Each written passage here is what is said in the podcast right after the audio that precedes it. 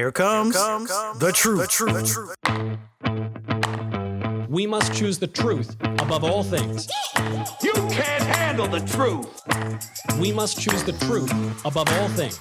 Welcome to Truth Talk, where we have lively discussions to seek out the truth behind the latest social, political, and economic issues. It is worth noting that the expressions and opinions within the conversations on this podcast are just that expressions and opinions.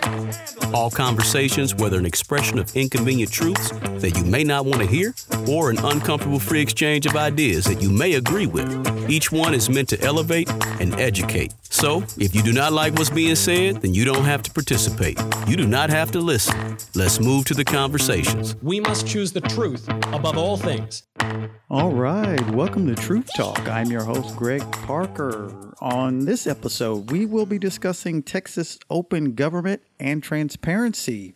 With me to, talk about this wide ranging topic, we have attorney at law Joe Larson and Adrian Heath. First of all, thank you, gentlemen, for actually participating in this conversation. And let's talk about you. Let's describe yourself. Adrian, we'll start with you. Uh, thanks, Greg. Yeah, this is Adrian Heath calling from, uh, I'm in Montgomery County. I've lived here for 30 years and uh, had some interactions with local government. Um, my cause today, I'm, I'm, hoping we can shine some light on transparency in general, but in particular, um, the right to petition. And I'm calling my, my little presentation here, or my contribution, is the neglected right of petition and the obstacles erected to hinder it. Um, I, I, am sure everyone's familiar uh, with the First Amendment, and uh, you know, the Bill of Rights it says Congress shall make no law abridging the right of the people to petition government for redress of grievances. Uh, in part, of course, we know that there's a lot more to it, but um, you know that's what I'm calling about, and uh, it's an issue with Commissioners Court and other local government uh, not abiding by the law as I see it, uh, related to a bill that came into uh, power uh, into force last year in September, HB 2840. So um, that's what I'm calling for. Well, thank you, Adrian, for being here. And now, Mr. Larson. Yes, uh, uh, I'm a I'm just a lawyer. I'm a, a practice with Gregor, Wynne, and Arney in Houston. I'm a First Amendment lawyer. I'm a board member of the Freedom of Information Foundation of Texas. And uh, they gave me their James Madison Award uh, for uh, advocacy of government transparency back in, in 2010. Now, uh, a lot of my practice is devoted to government transparency and representing people and, and entities in it, uh, efforts to open government up, uh, obtain government records, keep the government honest. All right. Well, thank you, gentlemen. We appreciate having you on the show. Can you tell me? Let's let's start off. Um, what do you see as the most pressing issue regarding government transparency in the state of Texas? And we'll start with you, Joe. Well, uh, there are very many uh, pressing areas of government transparency. The courts have been really down on the Public Information Act for a long time. They've taken away uh, a, a lot of the interpretations uh, that have been so favorable and made the Public Information Act so strong. Uh, there, there has been some legislation in the, the last session that has helped some of that. The, the most pressing, I would say the most pressing open government issue right now is proper enforcement of, of the Senate bill that fixed the Boeing decision. Uh, for the Boeing decision is a the lawsuit Boeing v. Paxton that the Supreme Court decided that made it almost impossible for people to get copies of contracts uh, between governmental bodies and their vendors. You couldn't even find out how much uh, uh, your ISD was paying a, a, bus service for taking your kids to the school, for example. It goes on and on. Uh, that that law was passed, but it remains to be seen how it, uh, how it's going to play out uh, but getting that fixed uh, and, and, uh, and, getting the right judicial uh, decisions going forward is the most important, but it's one among very many. Wow, that's definitely pretty interesting. Now, how about you, Adrian? What do you see as the most pressing issue? Well, the most pressing for me is the issue at hand. Uh, you know, like myself, there are a few people that like to go to government and you know, make public comment on issues that concern them, uh, whether it's regarding spending or policy, or it could be any range of things.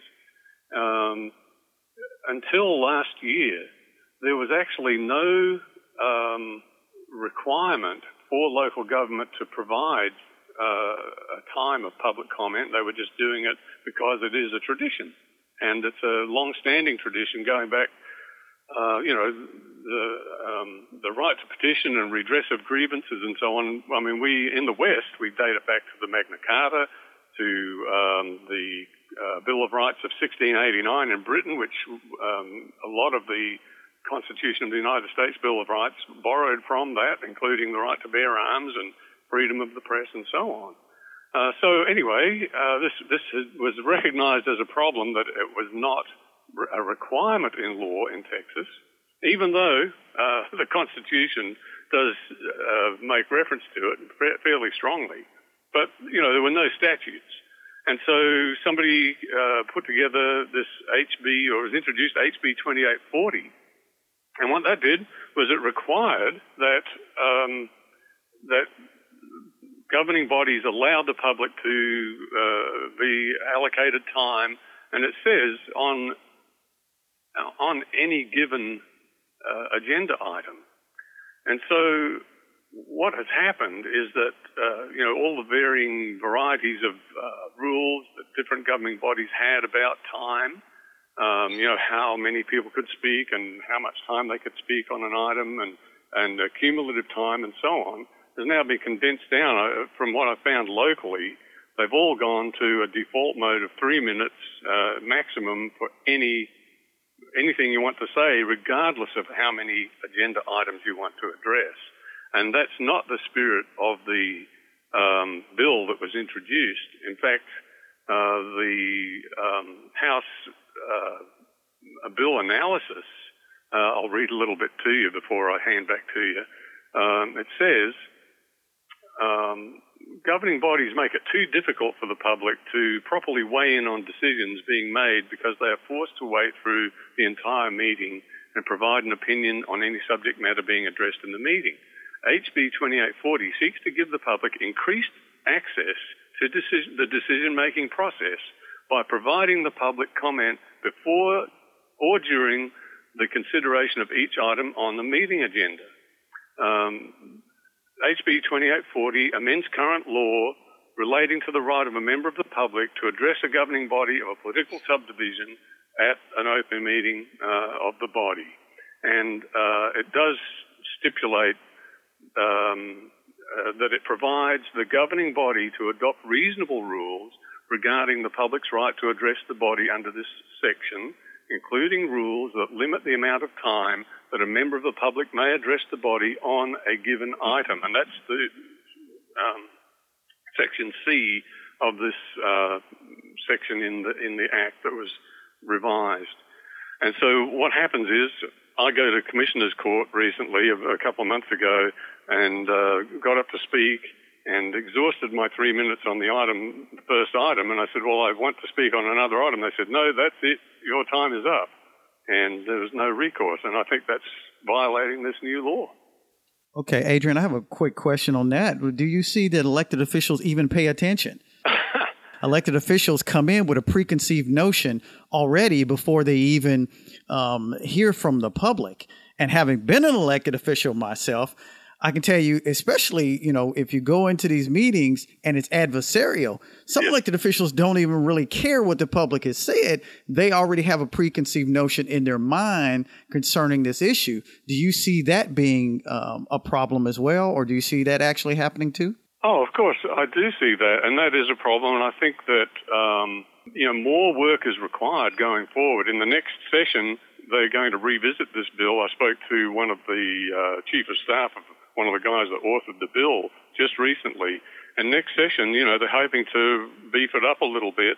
And, you know, I see a place where uh, right now they have the comfort of saying, well, you know, for public comment, um, we're not allowed to respond. Well, you know, I think that, that it needs to be tweaked where they are uh, required to respond in some way. I mean, we have to come up with a way. There's got to be a way to fix that. But uh, uh in terms of them listening, um, you know, you're not on your own. Uh, I was going to quote John Paul Stevens, Justice Stevens. He died last summer, 99 years old. He was appointed by President Ford. He stressed in a, an opinion which is called Minnesota Board of Community Colleges. He says this, there can be no question but that the First Amendment secures the right of individuals to communicate with their government. And the First Amendment was intended to secure something more than an exercise of futility. It guarantees a meaningful opportunity to express one's views. And I'd say, even if they don't listen. Okay, then that brings me to the question is what does a law considered meaningful? Joe, you've looked like you've, you know, you've been in this this arena pretty often and seen the court cases. What do you see as meaningful communication with lawmakers and your government? Well, that takes many forms, doesn't it? Uh, you know, uh, uh, you know, it, to talk about a little bit further about the specific House Bill 2840 the, the public comment period, honestly, is, is uh, has never been an opportunity to engage the government in a, in a back and forth. Uh, it, you know, even when it, it, has been completely voluntary on the part of governmental bodies, although it was it was regulated statutorily uh, until this latest bill, uh, but now they are are, are required to uh, provide uh, an opportunity for any member in the audience to address the body regarding the item, any item on the agenda. And so, you know, the, the question becomes what is a reasonable in, in, in this particular instance? The, the, question becomes what is a reasonable time period uh, for the public? Because a lot of the meetings are fairly well attended. And if everybody wants to get up and talk about every item on the agenda, after a while, you start talking about quite a bit of time. So the, you know, that's why you got these fallback provisions like what is a reasonable time period? You know, when you look at the uh, at three minutes, it may be reasonable to address a single item, but uh, but uh, the bill allows the opportunity to address any item on the agenda, and and so particularly you've got an agenda with more than one controversial items on it, you're going to get a lot of people who want to talk about that. So I think initially you're going to part of it uh, goes to the governmental body. Uh, they ought to be uh, putting their agenda together with this in mind, uh, with the idea that they need to have a lot of time for the public to give their input. They need to structure the agenda to begin with that way. And if you and, and they probably ought not put a bunch of different controversial items on a single agenda unless there's some kind of an emergency. Uh, but to try and uh, and, and uh, space those maybe is a way to put that, so the public can uh, have ample time to make their feelings known, uh, their perspective, whatever individual facts they may bring. Uh, it's in the interest of the governmental body to listen to their constituents. Uh, not not only uh, politically because they're going to get a feel for what the popular feeling is, but the citizens, frankly, uh, deserve a lot of respect for uh, the ideas that they can bring, not just the demands for their own uh, share of the pie or, or uh, you know, or their own backyard, but uh, there's a lot of genius out there in the American citizenry. And, uh, and this is an opportunity for the citizens to express some of that. And, and you know, the, the governmental bodies, instead of, of, of trying to run from this, should be embracing this. Uh, and, it, and so it's, it's, it's pretty clear to me you know, that uh, a, a, three minute for everything uh, type of a, of a regulation is not reasonable. On its face, it's not reasonable because the three minutes is really uh, a, a, very circumscribed time period. Uh, it seems to me that the, you can't be reasonable if you've set one standard for all meetings. I think you have to have sign up sheets. You have to have see how many people sign up and you have to see what they're going to talk about, uh, and, and, you have to make your uh, reasonable calculation based on that. Uh, just to some kind of a, a, one size fits all, three minutes and that's it. Uh, that obviously, on its face, uh, isn't reasonable. Uh, so, you know, governmental bodies should be welcoming these comments. it should be an opportunity for them to you know, interface with their constituents. uh, not only would they get some good ideas, and, and uh, but uh, it's going to improve the relationship between them and their constituents as well.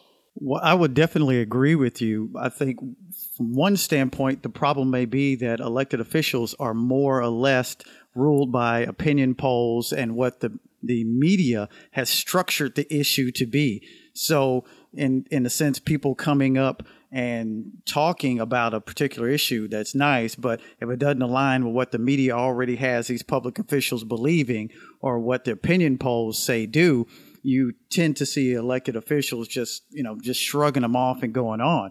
So this is this is an unmediated event. You're exactly right. This is an unmediated event, and it's, so it's the best possible way to do it.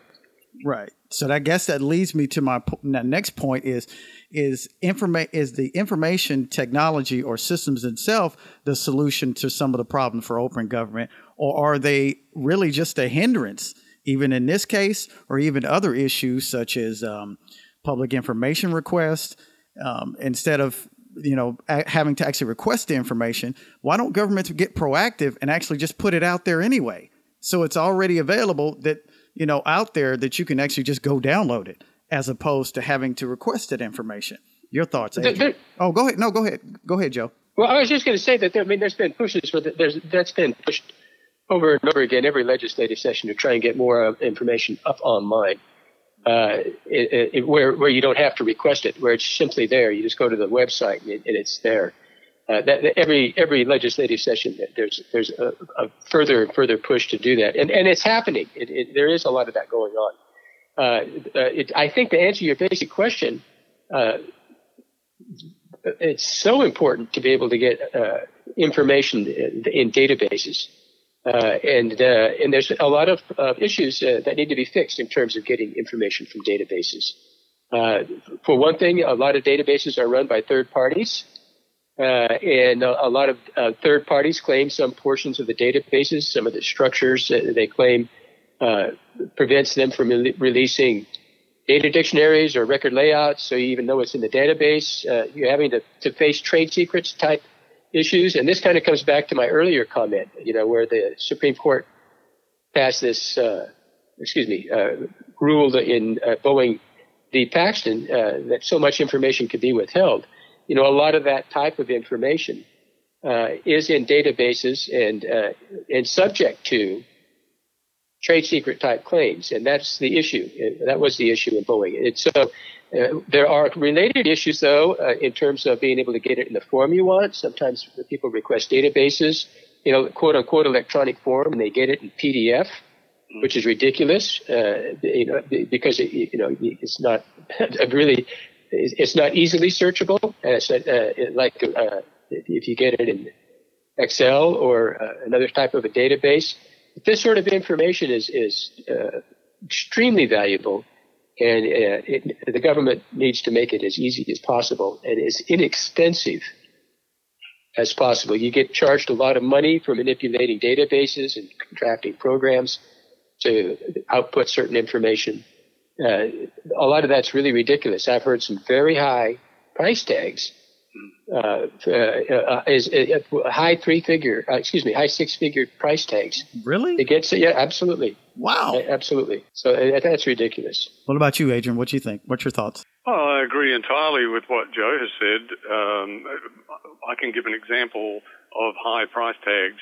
Um, a few years back now, years ago, uh, we requested information from the sheriff's department on illegal aliens being released and they came worked up a bill of seventy six thousand dollars. What? Uh, which is absolutely ludicrous. Uh, you know, they said it was you know time to research and blah blah blah.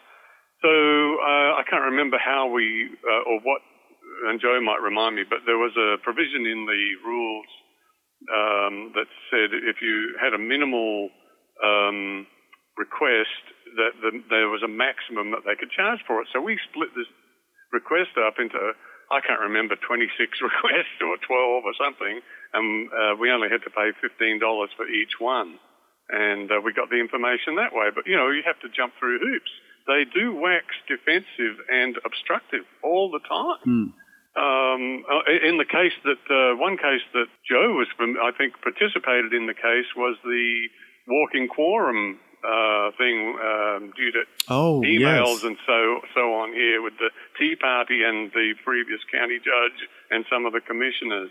And um, I requested the emails uh, from the county attorney on the same day as the local paper, and they walked me through the ropes and the you know the process and deny basically denied me for months uh, for the same emails that they released to the newspaper w- without argument. Wow. You know, uh, another case I can relate, uh, and this is to do with the public comment issue, is how um, uh, self-serving they can be. I mean, you might remember the incident where uh, a young guy, Reagan Reed, uh, got up, uh, he arrived a little late maybe, but he got up to speak, and uh, uh, the county judge says, uh, "Have a seat." Here, I'll, I'll, this is the little uh, transcript I made.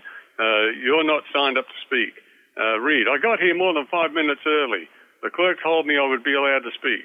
Uh, county judge, if you don't have a seat, you'll be removed. And then a commissioner pipes up and says, "Oh, you're breaking your own protocol. You've done this time and time again." And the county judge says, "No, I'm not." And anyway, they had this exchange. Well, uh, uh, a week earlier, uh, this particular commissioner that spoke up on behalf of the guy, uh, he had held an open, uh, what do you call it, a public hearing on an agenda item. He had, uh, it was to do with, with uh, a complaint from citizens about um, a business had cars parking on both sides of the street and they, they couldn't maneuver very well. And so he put this agenda item there and had a public hearing and told all the people that complained about the um, the public hearing, and they came to speak. And the business that was the focus of it was not told. They only found out when they put the signs up for the no parking signs in front of his business. So the, that's that same day that he had defended um, Reagan Reed, this guy, uh, um, uh, he was an athletics school, Derek Atherton.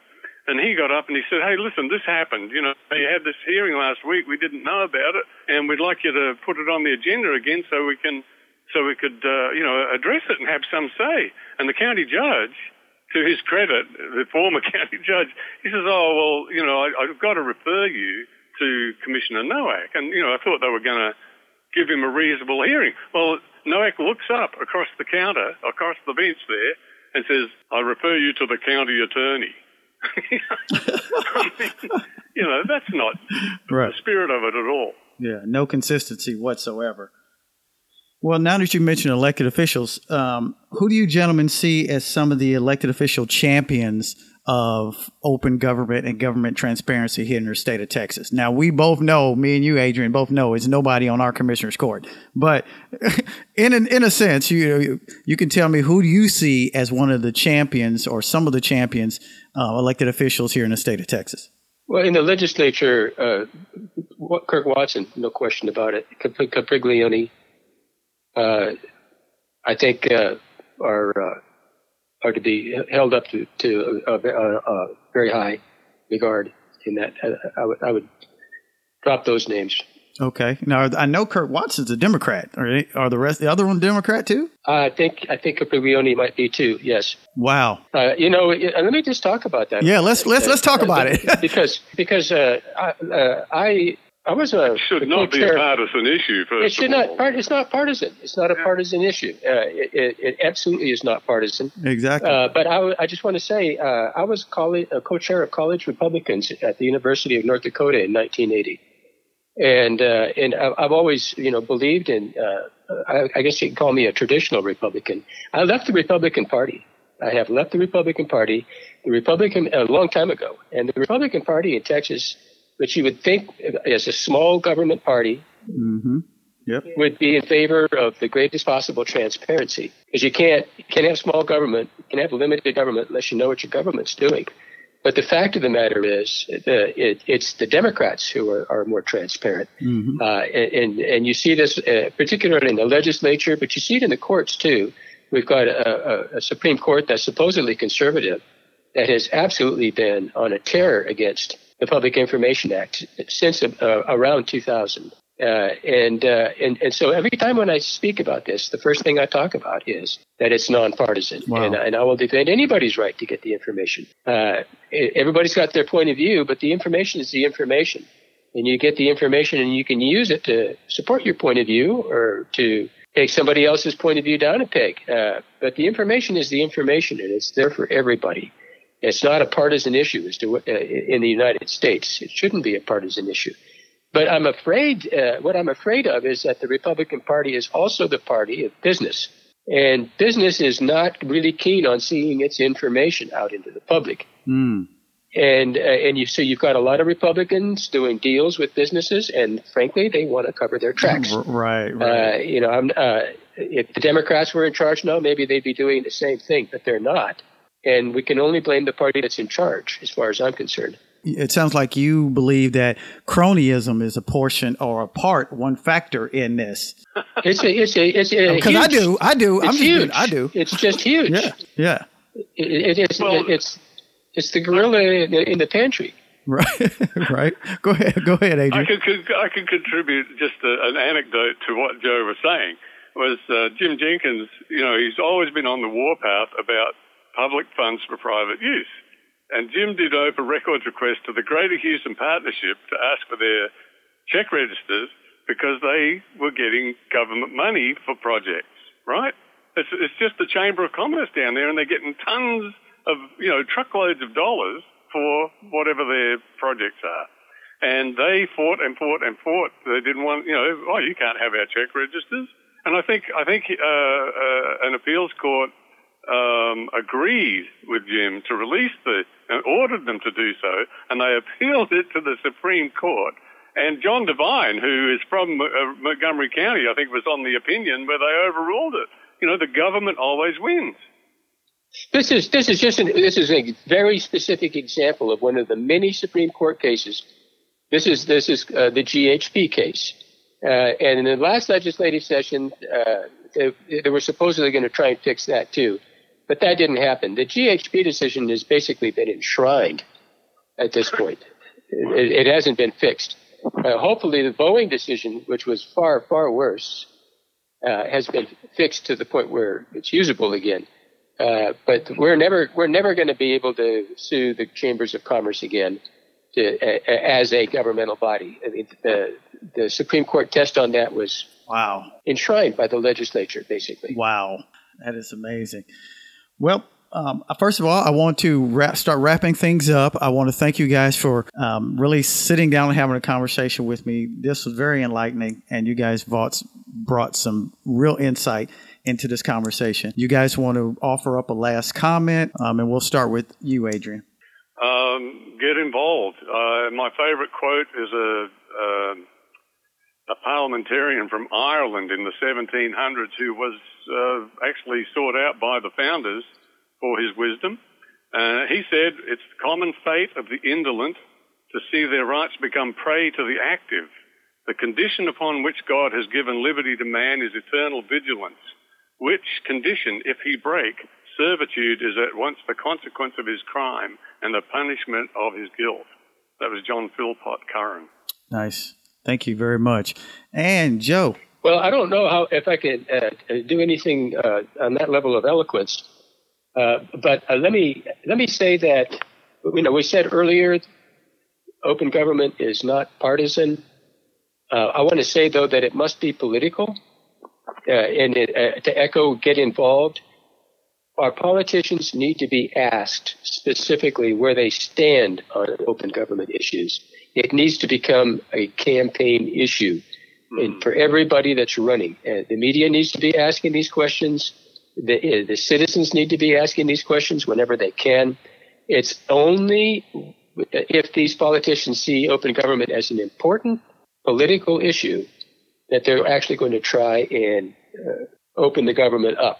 It, it, only public pressure will work, and and the public really needs to be putting some pressure on this because the the Public Information Act and the Open Meetings Act uh, are hurting, uh, frankly, and, uh, and, and and it's only the public that can resuscitate them.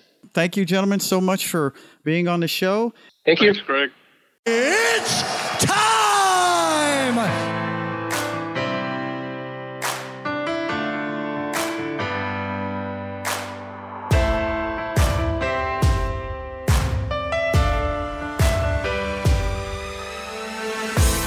Unfortunately, government transparency is nothing more than a buzzword for consummate politicians seeking to score easy political points with docile and gullible citizens.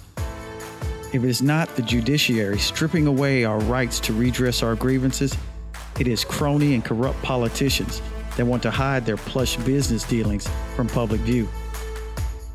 We can go to government meetings only to be met with enforced speedy time constraints, not allowing us as citizens to voice our concerns, or exorbitant fees to get government documents that are readily available to a biased press.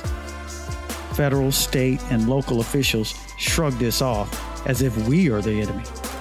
Moreover, in Texas, the political party of less government and freedom openly holds government transparency hostage to big business. Politicians have been shouting government transparency for decades. You know, we want more government transparency, or even we need more government transparency. Honestly, do we need more government transparency, or do we need politicians with ethics? And that's my two cents.